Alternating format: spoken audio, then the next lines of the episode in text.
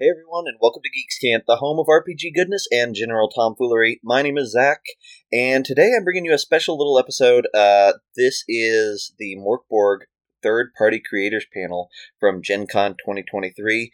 Uh, it features myself, Tony Vasinda at, as the host, Luke Stratton, Rugos Cohn, and a bunch of other panelists making some really great content. This was put together by Brian Colin of Vast Grimm, and I hope you enjoy. Hey, welcome to the Creating Third Third Party Morkborg panel. My name is Tony Vasinda. Uh, I'm Chief Alchemist at Plus One EXP, and I actually have said numerous times this week that I've never made a Morkborg third party creation, but that's not true. I did earlier this year on April Fools make my first third party. What was it? Merc, it is uh, it is Morkborg Sewer Salve Beard Balm. Oh yeah. Um, you can get it at booth 449 uh, in the hall if you want to. We need to get some in the third party uh, Cartelian Vault store also too, at some point in time. Um, but uh, I'm your moderator today. Um, I am not the best expert in the room, but we've got some really great ones. Um, what I would love to have y'all do is introduce yourself, um, tell us a little bit more about what you do, and then we're going to go back the opposite direction. And I want you to tell me about one of your favorite third party content pieces that you didn't make for Morkborg. So um, Rugos, you're going to have to introduce yourself and then say yours right away. Just so you know Okay, so um, no, no, no, no, no, no, no, no. You're, you're the last person to introduce yourself, but the Oh. first person to say. oh, the first person. I just want you to be Okay. ready because you're going to have to do both Okay, oh, I'm ready. All right, cool. Luke, Hi, I'm Luke and Limithron, and I made Pirate Borg, and that's it. where can people find you? Uh, 268, I've got flyers with a treasure map in case you haven't been there yet. Uh, and pirateborg.com, limithron.com. Yeah, oh, I want to ask though, who was here last year? Is anybody? Obviously, you guys. okay, cool. So we can talk about the same. We'll just play last year. That's Yeah. I 100% remember that this was the question I asked at the beginning of last year. I was like, that was a good one. Let's It's do right it there on the laptop. Let's just do that and we can Let's go. hit play. Hey guys, I'm Brian Colin. I make Vast Grimm, which can be found in booth 2467 because it's published by Infinite Black. I've also made Crawling Death, a ever shifting dungeon crawl, and that's in booth 2151, my company Creature Curation. And you can find me at briancolin.com for all the links to all the various places. Uh, I, I'm Tony, like I said, creator of the much talked about already today, uh, Mork Balm Sewer Salve uh, Beard Balm. So uh, if you want your beard to smell like the sewers of Galgenbeck, uh, come by booth uh, 449. I also play a lot of Morkborg games on our YouTube channel, which would be um, plus youtube.com slash plus one exp. Um, a lot of things we're going to talk about today we've played on the channel. So. My name's Zac Goins. I make uh, Seven Aboard the Shackle, Numb, Rock Black, uh, in the Bay, several different Morkborg books. I also work with Morkborg creators to get their stuff into Kickstarter and to get it distributed out in the wild and have games ran of it all over conventions. We work with the cartel to make sure that third party Morkborg stuff is uh, represented at as many conventions as possible every year. So that's kind of my role here. Hi, I'm Ian Long, better known as Cannibal Curator, and uh, I read all your stuff. and I, I try to try my best to put it on online on Ex Libris Morkborg uh, as fast as possible. So, since we have some people who weren't here last year who may not know because they may be dipping their toe into this, tell us, can you tell us a little bit more about Ex Libris really quick, just so people know what that resource is? Sure. So it's a website that uh, contains like five point summaries and links uh, to wherever your product is sold. As long as you've got the, the license, uh, third party license on there, I will find you, I will hunt you down, and I will consume your content. Hi, I'm Rugos Cohn, uh, probably best known for the 30 Days uh, Adventure Chapbooks. And uh, I, uh, you can find my stuff at uh, the World of Game Design booth. I've got all, all four volumes for, of my zine there for sale. 2661. 2661. 2661. I like how we all like to pretend like you're intensely taking notes and not just going to come up Yeah. and ask us again afterward. You can also go over to booth 449 and pick up some uh, Dr. Cohn's ball balm That's uh, true. along with the. It- It's really funny because no one's going to be exactly sure what you just said, um, and uh, that's great. Um, Yeah. yeah. But uh, and, and a real quick plug, if I can, there is currently for anyone that's interested a, a jam on a game jam on itch right now. It's uh, from Philip Jensen, the creator of uh, Trapped Within, and it's a, uh, a layout jam. So you're using uh, an adventure I wrote and doing art and layout in whatever format you want for it. So uh, check that out. It's on itch. It's uh, Phil's TTRPG layout jam. I think is what it's called. We're gonna have Rugos and everybody share a little bit about their one of their favorite third-party Morkborg content pieces that they didn't make in just a second. But to prep, prep y'all, uh, the way that we do these, we really want this to be something that's helpful for y'all. And so rather than us sitting up here and saying, "Here's what we think y'all need as far as information goes," uh, we want to be able to answer questions. Normally, I have people have the ability to text in, but uh, I left my phone in the booth because somebody needed to be able to run checkout, so we can't do that. Um, if you are not comfortable saying it out loud, just tell the person next to you, "Hey, will you ask this question for me?" Uh, and we'll uh, we'll make sure that uh, it gets to the floor. But uh, feel free to ask things. There are no, not going to be any stupid questions. If you're brand new to this and you're you know haven't maybe even played the game, it's just really caught your eye or captivated your imagination. Great, we're glad you're here. If you're an experienced creator who's done a lot of things, great. We're glad you're here. We, but we want to make sure during this time we're really tackling the questions y'all have um, about creating within this great system and within this great community. So feel free as we go through, we'll have you raise your hand, introduce yourself, ask a question, and just kind of hop around to whoever is best. But giving you a, a second to think, formulate your thoughts, even though you may have come in with some ideas. Uh, why don't you start telling us somebody else's third party project that you just absolutely love? Uh, I would have to go with uh, the work from uh, Karl Druid and Big Clam Dash. I think uh, as ridiculous as that is, and, and the, the meme it's kind of become in the community, I think it really encapsulates uh, the the bleak, dark humor, and I think it's sort of the perfect example of, of, of a short but right on the nose kind of uh, vibe. Give us the elevator pitch for Clam Dash. Uh, you're hunting clams. clams are hard. Yeah. All right, for the person who's read every third party piece of content ever, what's the best one? I'm not gonna. I'm not gonna say the best one, uh, but I will say that uh, that lately uh, there's a new creator that, that I, I've been really into, uh, Shakespeare Spears, and uh, he's got some really awesome classes. I think my favorite uh, out of his assortment that's come out recently is Angelic Punching Bag. I'm quite fond of. Um, and uh, if you need the elevator pitch for that, uh, you're friends with angels, but uh, maybe not the best friends. Very good. Zac? Yeah, I, I pre-assumed your question. I would love to say the Morkborg Beard Balm uh, for its uh, delectable taste and savory spices. I let you, I'm glad you ate it. That's Yeah, great. yeah. 'Cause It is. It does. It will serve as a ration in a dungeon. and Yeah, yeah, yeah, everything. absolutely. I did taste it. Yeah, yeah, it's it's got it's got interesting notes. Um, no, uh, I love it. My wife read the description of it and is like, "You are not wearing that around me," but it doesn't really smell. How like did the how did she end up doing that about it? Well, she it? was, it was once once I subtly didn't say, "Hey, I'm wearing something that smells to smell like sewers." She was more. She was more open yeah, yeah. Yeah. Uh, but presupposing your question, I brought my favorite with me. Uh, this is Whispers of the Dead Saint. This is made by John Baldisberger. It's the first Morkborg novel. It's really cool. Uh, John's a really nice guy, I like this because it's expanding the medium, the brand of Morkborg to different audiences. And I know John's doing the Lord's work at a whole bunch of horror conventions all across the country, repping Morkborg to people who aren't coming to gaming conventions and aren't gamers and are getting to experience Morkborg and find an access point in a different way. So that, that's my favorite.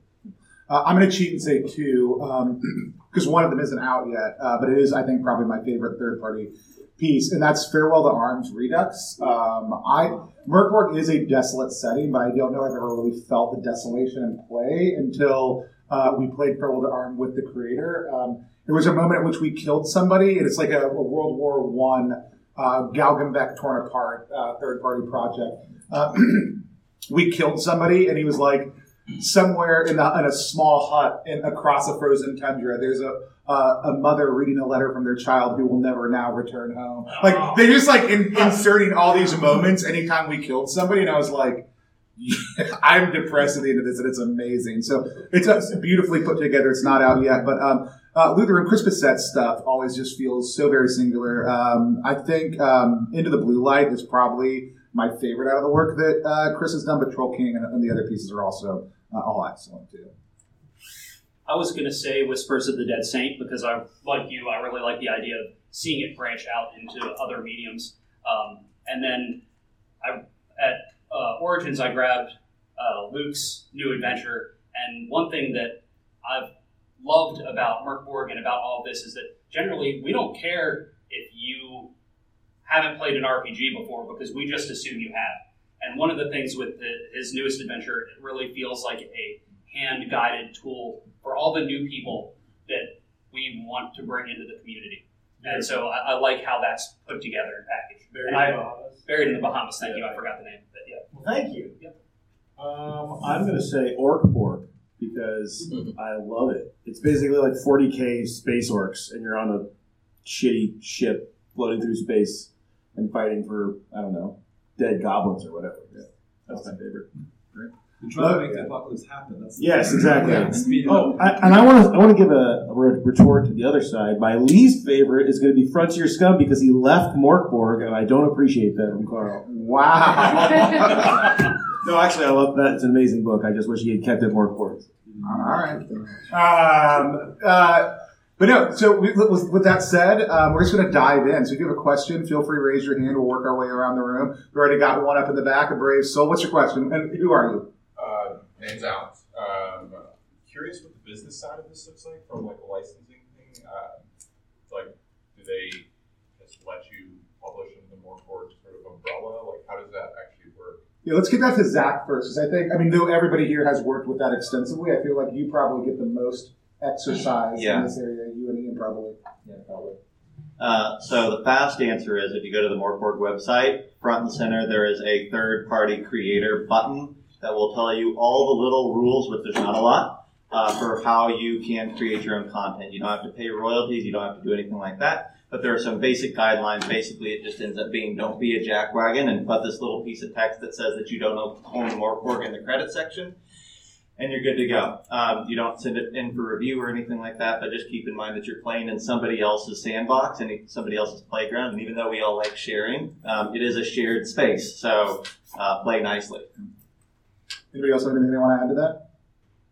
Uh, yeah, you, I'd love if you send it to me. Uh, my my Twitter is ijlong90, uh, even though the handle's Cannibal Curator, and uh, I have an email address, uh, exlibrismorkborg, um, and uh, I yeah. Uh, I will find you, but uh, it's much easier if you find me first.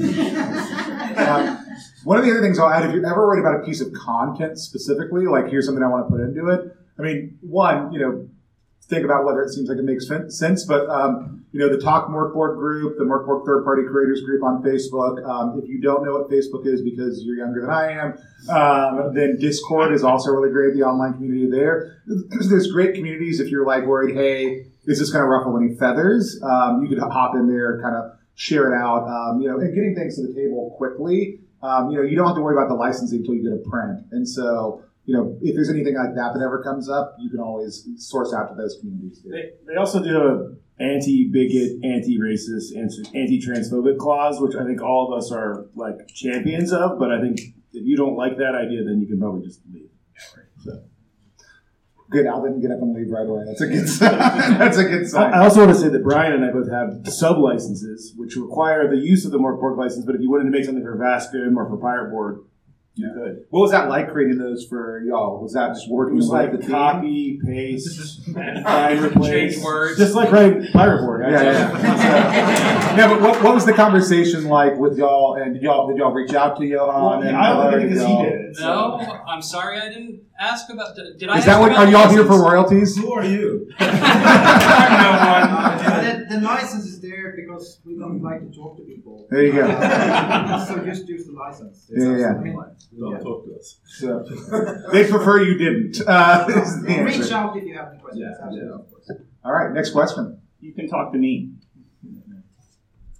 Hi, uh, name's Max. Um, why did you pick Morkborg over other systems, or why would a creator pick Morkborg over other systems to kind of do this third-party product? Is there something about it that you found that drew you into it, or is there something like obviously it seems like it's very easy to license it out? Is that one of the reasons you were drawn to it? Like, what is kind of the big benefits of using Morkborg? Brent, you, Brian, you've got a really great story about this. So for me, uh, my friend Ross, who co-wrote Vast Grimm with me, uh, our other friend Ken backed the original Kickstarter, and he got our friend Ross to run it for us. I hadn't sculpted anything a while because of pandemic stuff, and uh, before that, I was doing like sculpting weird fantasy creatures. And I wanted, as soon as I played and I opened up the physical book, like something clicked in my brain. Something way back in high school when I first got the Book of Nod from uh, World of Darkness when it was like an in-universe book. All of a sudden, something shifted. and It's like, holy crap! You don't have to just have columns and columns and columns and columns of text. Um, and that made me want to sculpt something darker and weirder. So I made this uh, creature called a warhound, which was I didn't use bright colors. It was all black and white and just a hint of blue. And as soon as I did that, I was like, "Hey Ross, do you want to make a sci-fi hack of Morkborg?" I think it's because it's inspiring. That's the first reason to use it. Because it's easy and because the third-party license is so great, that just makes it that much better. I'd like to jump in here. Uh, I think my favorite thing about Morkborg uh, from the creator side is that it's a low floor, high ceiling. Um, the community is really supportive. Uh, they really, there's tons of people who just want to help you out picking out fonts and deciding basics of layout and everything like that. But you've got plenty of experienced folks who can show you how to do some pretty crazy stuff with design software or with text and things like that if you're interested. Um, so really, you know, you can come in with a one-page thing. You can come in with a with a you know 70, 80 page book, and there will be people who will love your stuff, and there will be people who will give you feedback. And uh, I would be one of those people if you ask me. Uh, I don't tend, tend to give public uh, feedback, uh, given my position, but uh, I will give private feedback to anybody if they're if they're interested in uh, that's actually my favorite part of the job. So you're saying people should come find you? Please find me. or he'll find you. Lucas, what he got? So for me, it, it purely was just a, something that really resonated with me in terms of uh, the aesthetics, uh, the tone of the game. It had nothing to do with like a business decision. It never like I never set out like, oh, this is going to be you know a, a, cash cow or something for me. Like, ooh, this is hot. Um, I started fairly early on. Um, I think I was like the fifth or sixth person to use the the uh, third party license, at least according to who posted on Discord at the time. Um, and I had one of the one of the earliest products in print uh, that was third party. So it just it was just something that really kind of like touched a nerve for me. Yeah, real quick, I'll say uh, I've been publishing for several years in the 5e space and working with people that way. And there's a lot of things that the 5e market will accept, and there's a lot of things that the 5e market won't accept for their product, right? Um, what's, so, a, what's a five Yeah. uh, uh, so Morkborg allowed an opportunity for me to scratch some itches that had been picking away at my brain for a while and create some more dark, depressing, or, or just morbid stuff that, you know, the 5e community would have walked, you know, backed away three steps from for the most part, and that was a lot of fun. I'll pick up on that and just say, like, as, even as somebody who doesn't create in the space a lot, as somebody who plays a lot of those games, reviews a lot of it, has a lot of love and affinity for the community. Um, Morkborg, I think, from the get go, um, and I'll, I'll, use the term voice. It has a voice. Um, you know, it's saying something, and I think we were in a space in games where a lot of people were looking for specifically that type of voice in a place where they could say those types of things.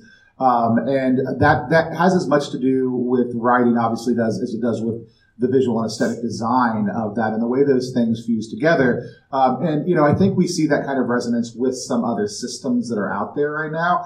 Um, but I think you know, there's always the question of the time and the place that things come from, uh, the community that comes from, and the community that gathers around it. And I, I really do love a group where people will go hard um, but also be very concerned for each other. And you don't find that in every single RPG community. And I think Morkborg probably does that better than almost any other system out there um, because you're a lot, you're doing these absolutely crazy things in play, but the system. The, the community itself um, and the tables that I tend to play around are people who are very invested and care about each other, even in the middle of that, right? So you see a lot of that come out. And it was done just largely through presentation. There's no extensive, like, here's tool we want, but there's very clear lines that are drawn. I really love that about it. Uh, for me, uh, Morkborg was the entry into playing in the OSR, and for so for everything I think of when I think of the o- OSR, what's I, the OSR? Well, the old school R. R. R. Um, so, like, I, I, we, we took a break from my 5e campaign to play Morkborg, and it was the most fun we'd ever had. My group had ever had playing, and I just thought that was the perfect setting to game design in. Uh, Other questions? Uh, so Morkborg has. Who are you? Oh yeah, sorry. I'm Conlon uh, from Indianapolis. Uh, Morkborg has a fairly unique art style, and I think probably rep, uh, represented in your books as well. Uh, any recommendations on if you're not necessarily the best artist in the world, uh, maybe kit bashing, photoshopping, whatever you can do? Is there thoughts? Can I take this one? It doesn't matter. Yeah, I, I, I started drawing in COVID, so I think that you should just start drawing. I, honestly, like, I you just you know study and study and practice, and then eventually you can make stuff that works. Especially in like the more more visual vibe, like you can get really messy and it works, and then as your skill improves, you can get less messy or stay messy. You know, that's my advice.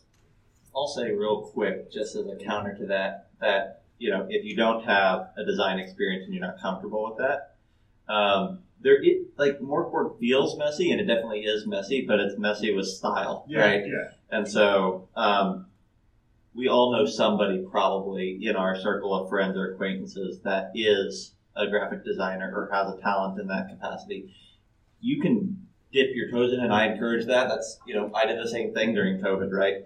Um, results varied because Luke got awesome and I didn't. Um, but um, you probably know somebody who can give you some pointers and help you out along the way. Um, it's you know it allows a lot of styles, but at the end of the day, it does need to look like you know somebody knew what they were doing halfway at least. So Well, and the public domain thing. There's a, there's a lot of public domain in Pirate It's pushed to the background, but if you look at Morkborg, there's a ton in there too. And hacking that in your own way might be your voice. Yeah. And I'll even throw out right now, like the um, if you go down to the Free League booth, the Thoughts and Prayers um, that they have there, like which is just a. I mean, you know, you tell people what Thoughts and Prayers is, so I don't do, I don't butcher what it is. Uh, okay, so Thoughts and Prayers is a scene that we're doing for the convention season, the convention tour this year, uh, and it contains stuff for all the games, so for Cyborg, for Merc Warrior, for Death in Space, uh, as well as things like album reviews, and we have some essays and stuff.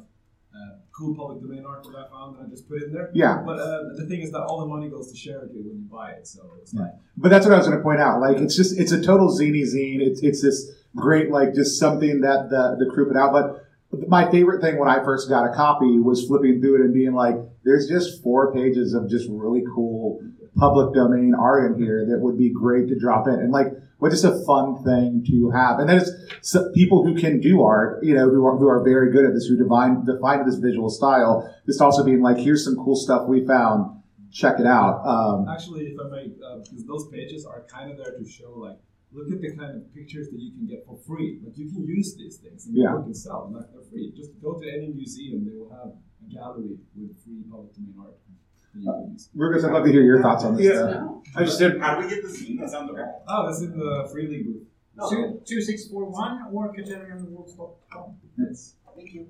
I just wanted to add about the art. Like I've seen a lot of times people will be like, "Oh, well, I can't draw like Johan, or I can't make it look just like this." It's like, you know what? You're not Johan. Don't worry about being making it look exactly like whatever you make is fine. Like that's part of the the the the vibe in the community. It's like you made it, so don't worry about it. Don't stress. If it's stick figures, like just you know, splash some red and yellow all over it. It's blood, piss, and you know you're good. yeah.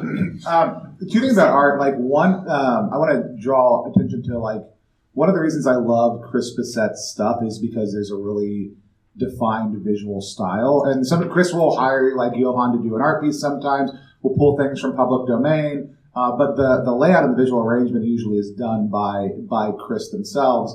Um, and they always affect something that very much looks like a Morkborg product, but has its own really strong, again, I'll go back to, it has a really strong voice of its own. And so I think exactly to Rugos's point, like what you can do can help define your voice. The other project I'll point out, because I just think it would, I think I would love to see what they did with something in the Morkborg space is, is there, are there any small children in here? Because I do have to cuss this in at the end of this game.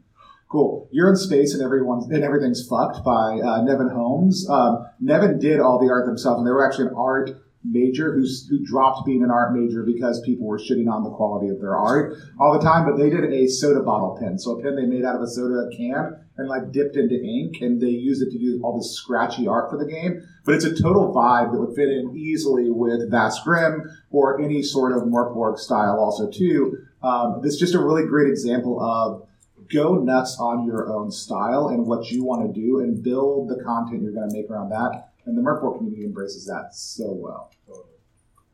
I'd like to just just chime in here. Uh, start small if you're if you're uh, afraid of design or something like that. Start with a one page. Uh, just try to try to add a you know public domain image that you find. Uh, I mean, there's so much classic art and and like old book lithographic prints that are wonderful for Morkborg. And uh, put your text on there. Uh, maybe try to do something crazy with it if, if you want. And uh, you know see what see what people like about it. And pretty soon you do it a few times and you'll have your own style. I mean style really at the end of the day i've said this a couple of times it's, it's nothing but mistakes that you've made that you learn to love and that other people learn to love too. Uh, really you know that's what makes everybody different. That's what makes art unique. And when they're done with it what should they do please find me. Put the legal text on your product and on the web page, and uh, find me, or I will find you. You will not like it if I find you. All right, Sam. I'll let you. I'll let you ask a question on this one. What's the what's the correct balance of doom metal versus black metal?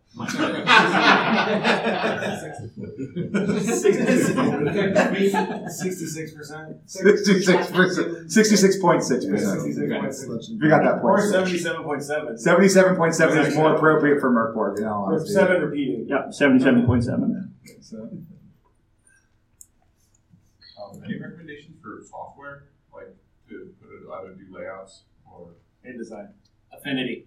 Okay. In. Do you have? Do you, how much? Do you have? Do you have a lot of money just laying around to burn? no. Affinity. Um, if, if you can afford InDesign, I like InDesign better. If you don't want to just throw money at Adobe forever, Affinity. He's right. Are you saying infinity or up? Affinity. Up. A, Affinity, Affinity Publisher is the name of the by Serif. Right over here. Uh, hello, uh, I'm Tristan. If you want to make a, say, a scenario for Morkborg, uh, mechanically, how do you go about setting it up so that the poor sucker with one hit point also has a good time? Because I've only run it once, and that was a bit of an issue. Don't So- worry so- about that. so I- You don't. What? Can I? Can I say something? Extra character. I've never lost a one hit point character my entire time playing Morkborg. Now, an eight hit point character, those those guys die all the time. I have never lost a one hit point character. Why? Because I only have one hit point. And so I probably, and this is a thing I do regularly in games, and Brian can attest to it, I will probably not lick anything during that, that play because I might die. Um, but what, but yeah, I mean, that's part of that's, players need to learn that reality. But from a design standpoint, Playing omens, like in Pyroborg, all the time, the classes that have the weakest hit points start with more. We call it Devil's Luck, but like they last longer because they have this ability to negate all the situations. But the answer is don't design for it. That's like the point of the game is the players have to learn a new style of play.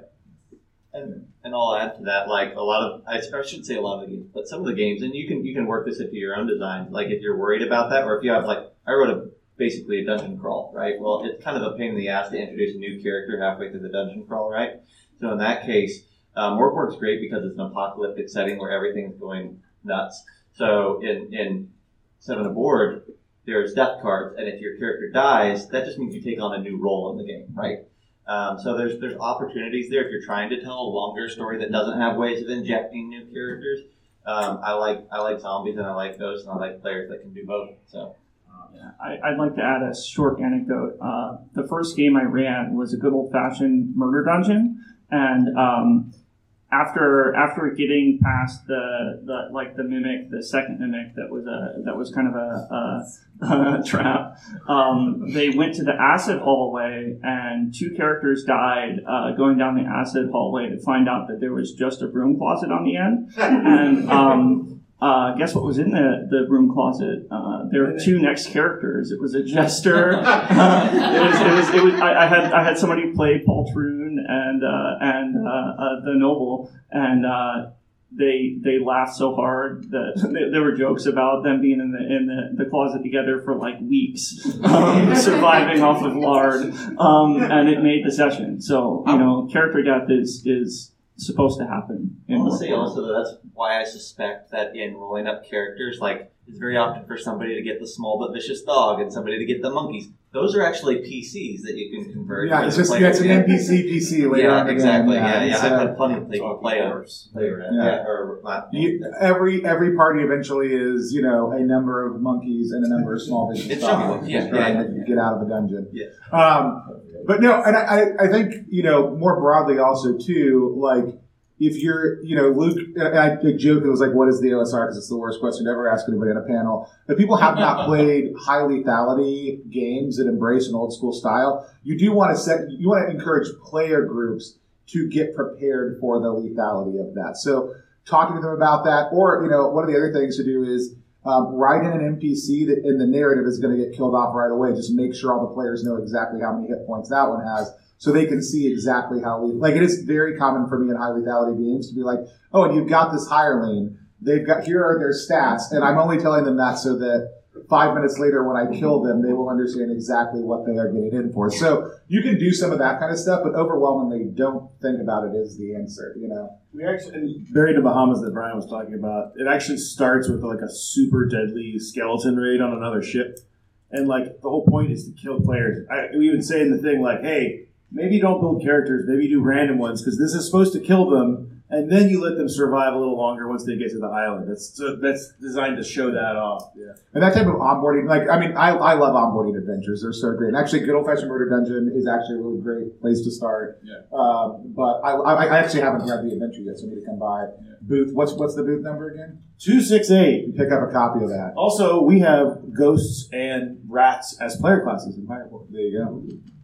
Yeah, I'm Devin. Uh, following up on this, Kyle, can you talk a little bit about adventure design? I really admire the stuff that's in the core rulebook and um, the Bahamas adventure. So, and that's for everybody too. Just like, how do you think about designing adventures that are fun and easy, easy to DM? So that's that's really what we want to say. How do we design a fun adventure? How do we design an adventure that is easy to DM from y'all's perspective? So I, I really enjoy a lot of like procedural generation, uh, the randomness of it, and so a lot of things I've been writing lately have been kind of based around that idea, where there's there's different outcomes that can happen um, that may or may not be better or worse than what players roll. Um, I actually just ran uh, my fourth uh, chapbook with uh, a, a podcast, The World Standard, and we completely just like they rolled the adventure as we as we played, and so um, I kind of uh, embrace uh, um, cooperative adventure design in a way, and like they completely drove the story, and so I, I think it's more like for me a lot of prompts and uh, generalizations, and then as you play, it kind of develops into something a little more specific. Uh, so I'll say I like. Um, my philosophy is that complex systems need very simple adventures, and very simple systems can get complex adventures, right? Yeah. Um, so there's a currency to complexity, and you don't want to overwhelm your GM or your players with adding layer upon layer of difficult or fr- frustrating things or things that they have to keep in their head. The great thing about Morkborg for me is that it allows me to get all the weird ideas that I have for adventure design out of my head. So a lot of randomly generated, procedurally generated tables, different card decks that I can use. Num that I just put out as a solo game that uses the Morkborg rule set, right? Like it's really fun to get to go nuts with mechanics and adventure design here because the the base underlying system is going to allow for that. And those are my favorite third party system uh, games for it too. For the most part, is uh, people that take the time to do something weird and funky with like this dungeon's all inverted and you have to figure out how to climb across the ceiling or whatever, right? Like that's perfect for this style of game. And I'll also point out, granted, this you don't have to. You as the creator of the adventure also don't have to know the answer to a problem. Like you don't need to write it so that there's a clear way to do a thing. There might be, but you can just basically be like, here are all the bits. Like figure it out, you know. Like that's it because the GM should be doing similar things at the table. And on that, like I like to write what the characters may know, or at least a table of what the characters may know, and what is inevitably going to happen. Because whether the party does this or doesn't, I'm still going to go down to the gas station and buy a soda, right? And or whatever the, the thing is, something's going to happen. They may deflect that, but this is what's inevitably going to happen. And then everything else can be random tables or things to help build out things that will happen along the timeline. Uh, I, I love that you're writing a new adventure right down there. I have, I have, I have a lot to say, so I don't want to miss it because I, I think this is actually a really good question for people who want to write uh, adventures, and I have a lot to share on it, so I just wanted to get it all written down. Um, when I started writing Pirate Borg, I studied Mörk Borg like it was like a textbook, basically, uh, to really kind of dissect like why it worked so much better than my my tenure as playing a five as a five E DM.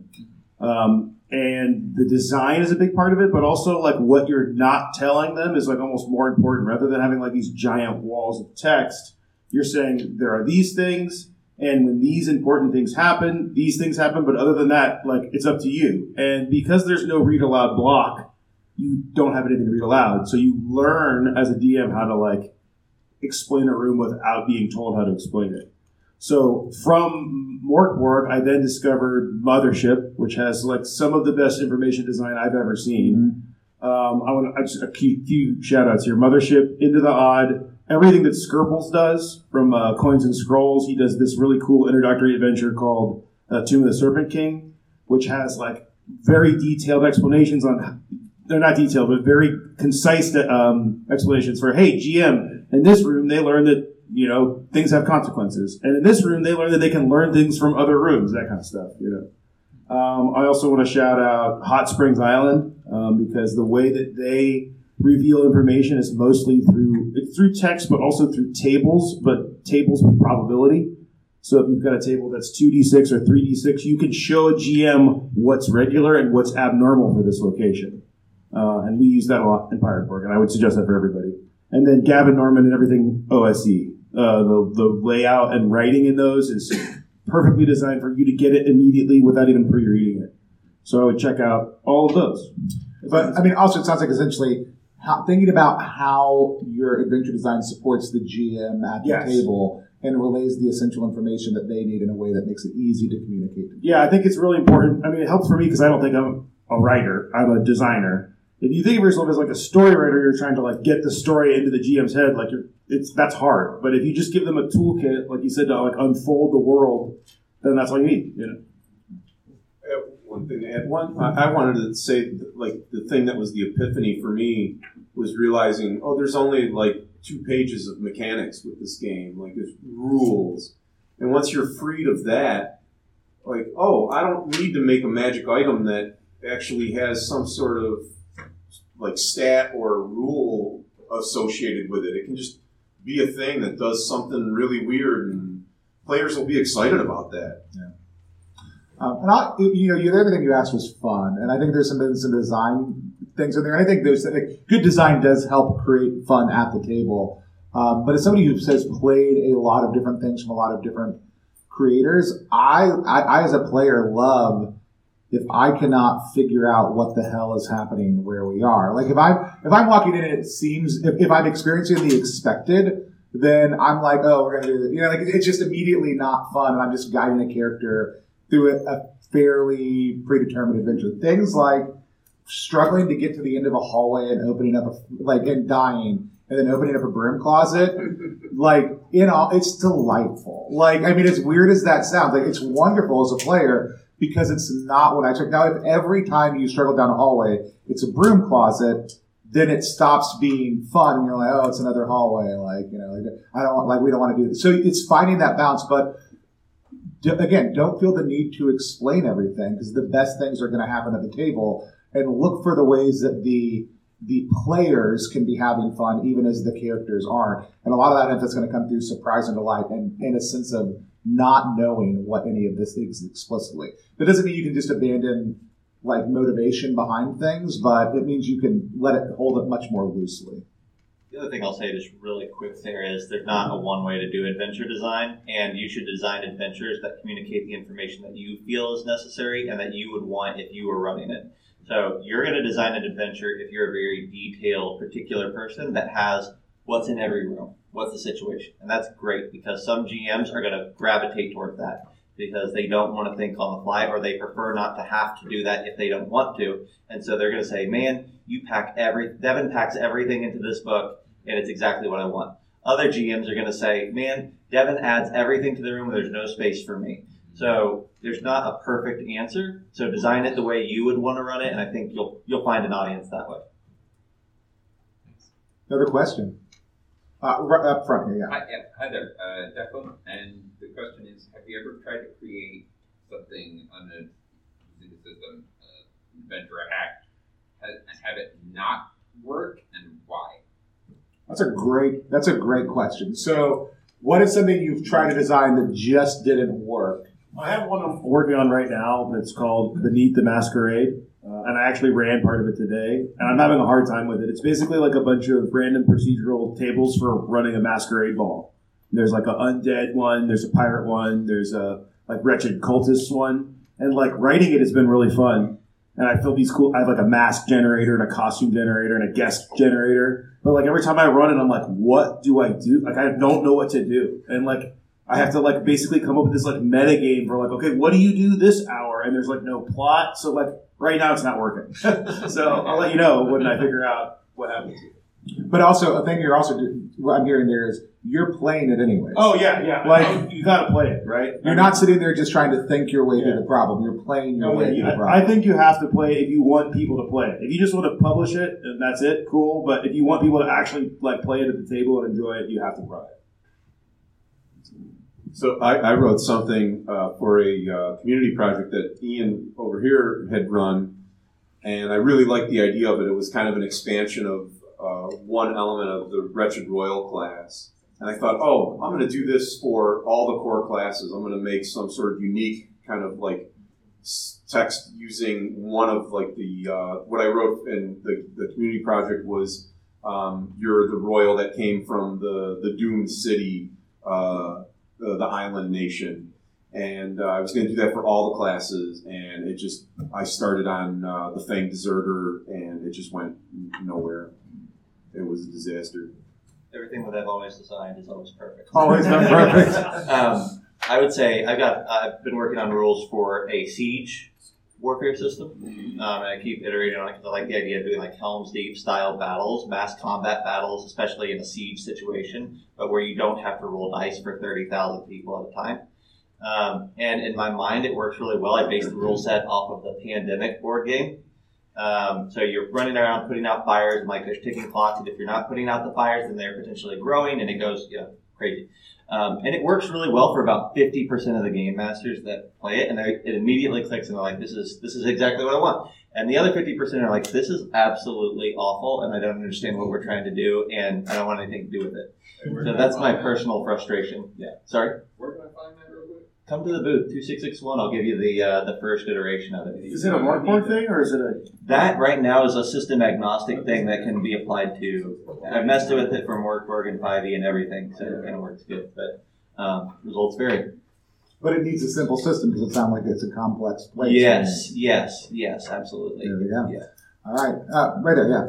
Uh, Bill, um, I'm new to the Morkborg world. I haven't played it yet. Fascinated with it. Um, I think I found it on a podcast or a, called The Dungeon Dive. And one thing that really fascinated me was the idea, and I think I believe it was his, where him and Nomesa buddies kind of co-GM because the world is so you know, chaotic that you know guy could start a story, go on, and then he, the next guy, becomes a GM kind of you know, as you're playing, you're kind of coming up with these ideas too, where you'd like to take the story and whatnot.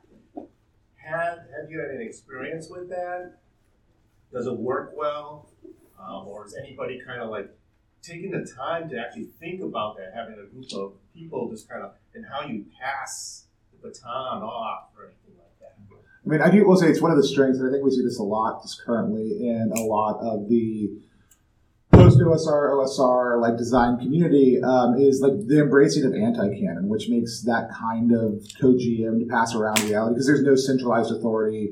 I mean, I know Johan will show up at your house and punch you if you run the game wrong and if you try. But uh, no, but there's no there's no set canon, and the world is totally in flux, so it is easy. But I I don't know if anybody actually. Let's look at let's look at you. Has anybody messed around specifically, or do you got you got something in the it for a few years, Yeah. where we pass the baton around to GMs, and I'll say that um, it works. It will work exceptionally well with Morkborg because, believe it or not, like all these third-party creators are playing in the same sandbox already. So the world is already kind of, and and the the, the core book is perfect for this, right? Because we only have like twelve pages of a setting at the beginning, right? So there's only so much stepping on toes that you can do. Mm-hmm. Everything else like it's very like there's dark points in the world and you got to go fill out that fog of war and explore right?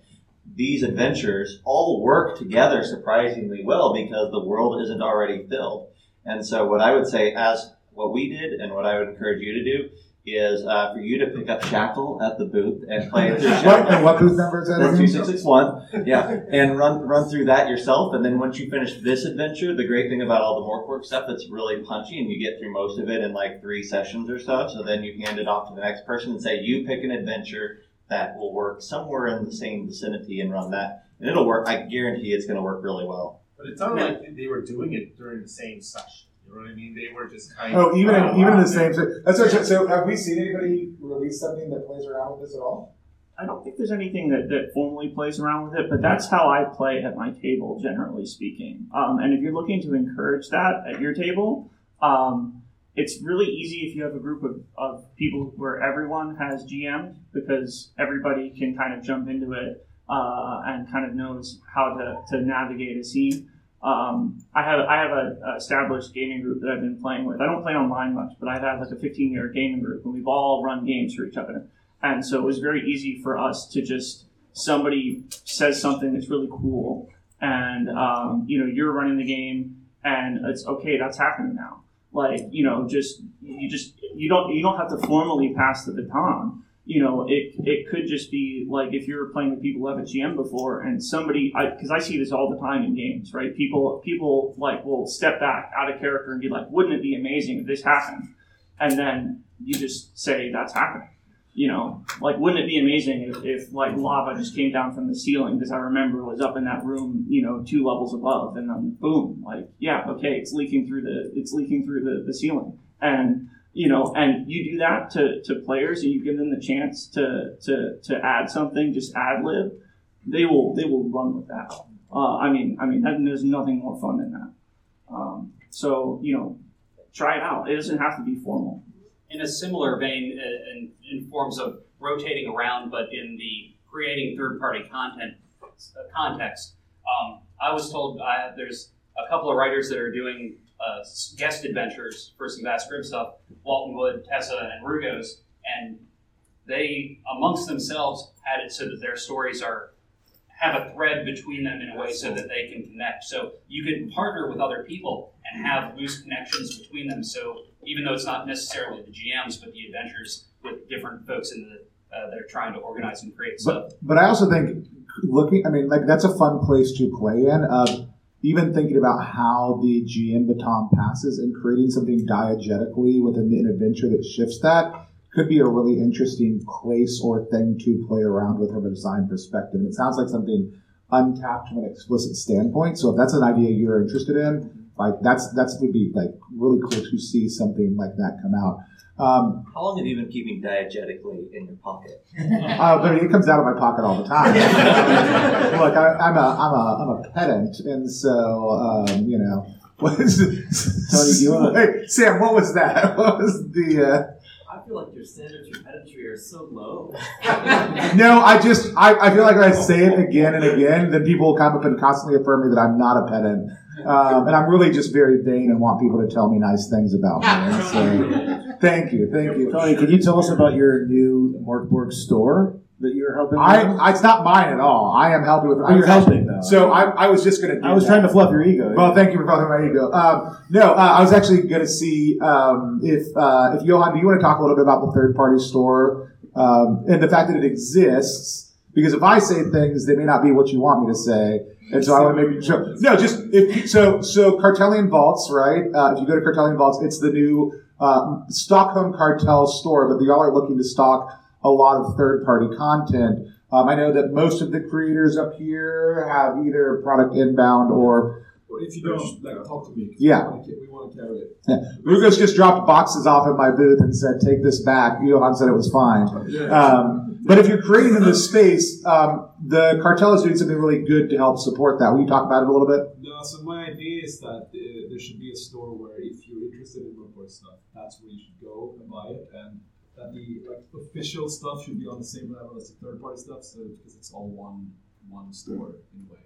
Uh, and yeah, because a lot of these things are kind of scattered around in different stores and from Kickstarters and everything, so it would be, would be nice to just collect it all and have it in one place. And so, if you're if you're getting ready to print something, if you've got something that you know is mostly done that you can show the team, if you're in a Kickstarter and you want to know, hey, how many should I print? You, you should reach out to Johan before you pay for your print run to know, hey, do you want you know 20 copies or 50 copies? And I won't say any higher numbers than that because I don't know that Johan wants more than that. Uh, but uh, he but he might he might.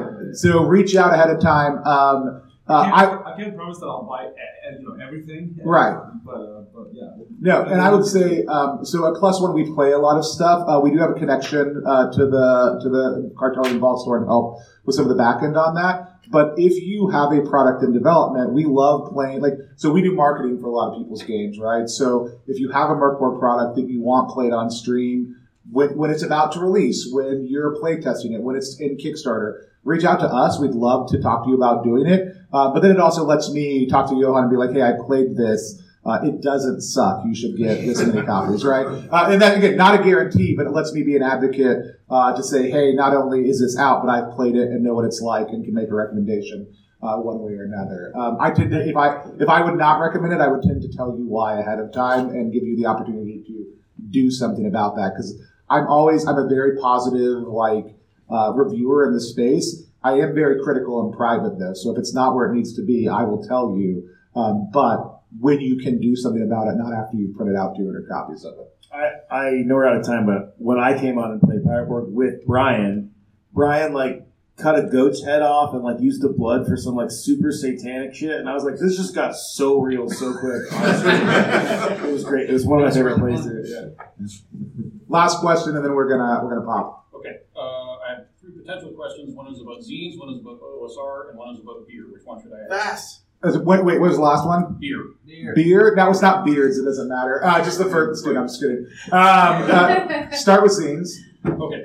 Uh, was the um, kind of organic uh, development of here's a bunch of small books, here's a load of zines that are like 15 bucks a pop, super accessible. Was that uh, something that was planned on behalf of uh, Morkborg uh, development, or was that something that was just, hey, lightning struck at the right time with like Zine Quest and stuff? Look, if, if you want to talk about zines, now, uh, no, I mean, like, so zines, zines really are something that is like zines formed the RPG hobby. Like, if you go back and you look at Dungeons and Dragons, it was zines. It wasn't. It was hobby publications. It wasn't big A4 full color hardback books. And so that's always been a part of it. I do think we're certainly seeing a resurgence of that, and Morkborg came along in the middle of that. But it's already it's an A4 format. What you created it? You did no, it all? No, no, no, I'm just agreeing. Yeah, no, no, no, no, never. Johan did it all. No, yeah, they came along in the middle of that. It's an A4 format, and so people tend to duplicate it. A5, thank you.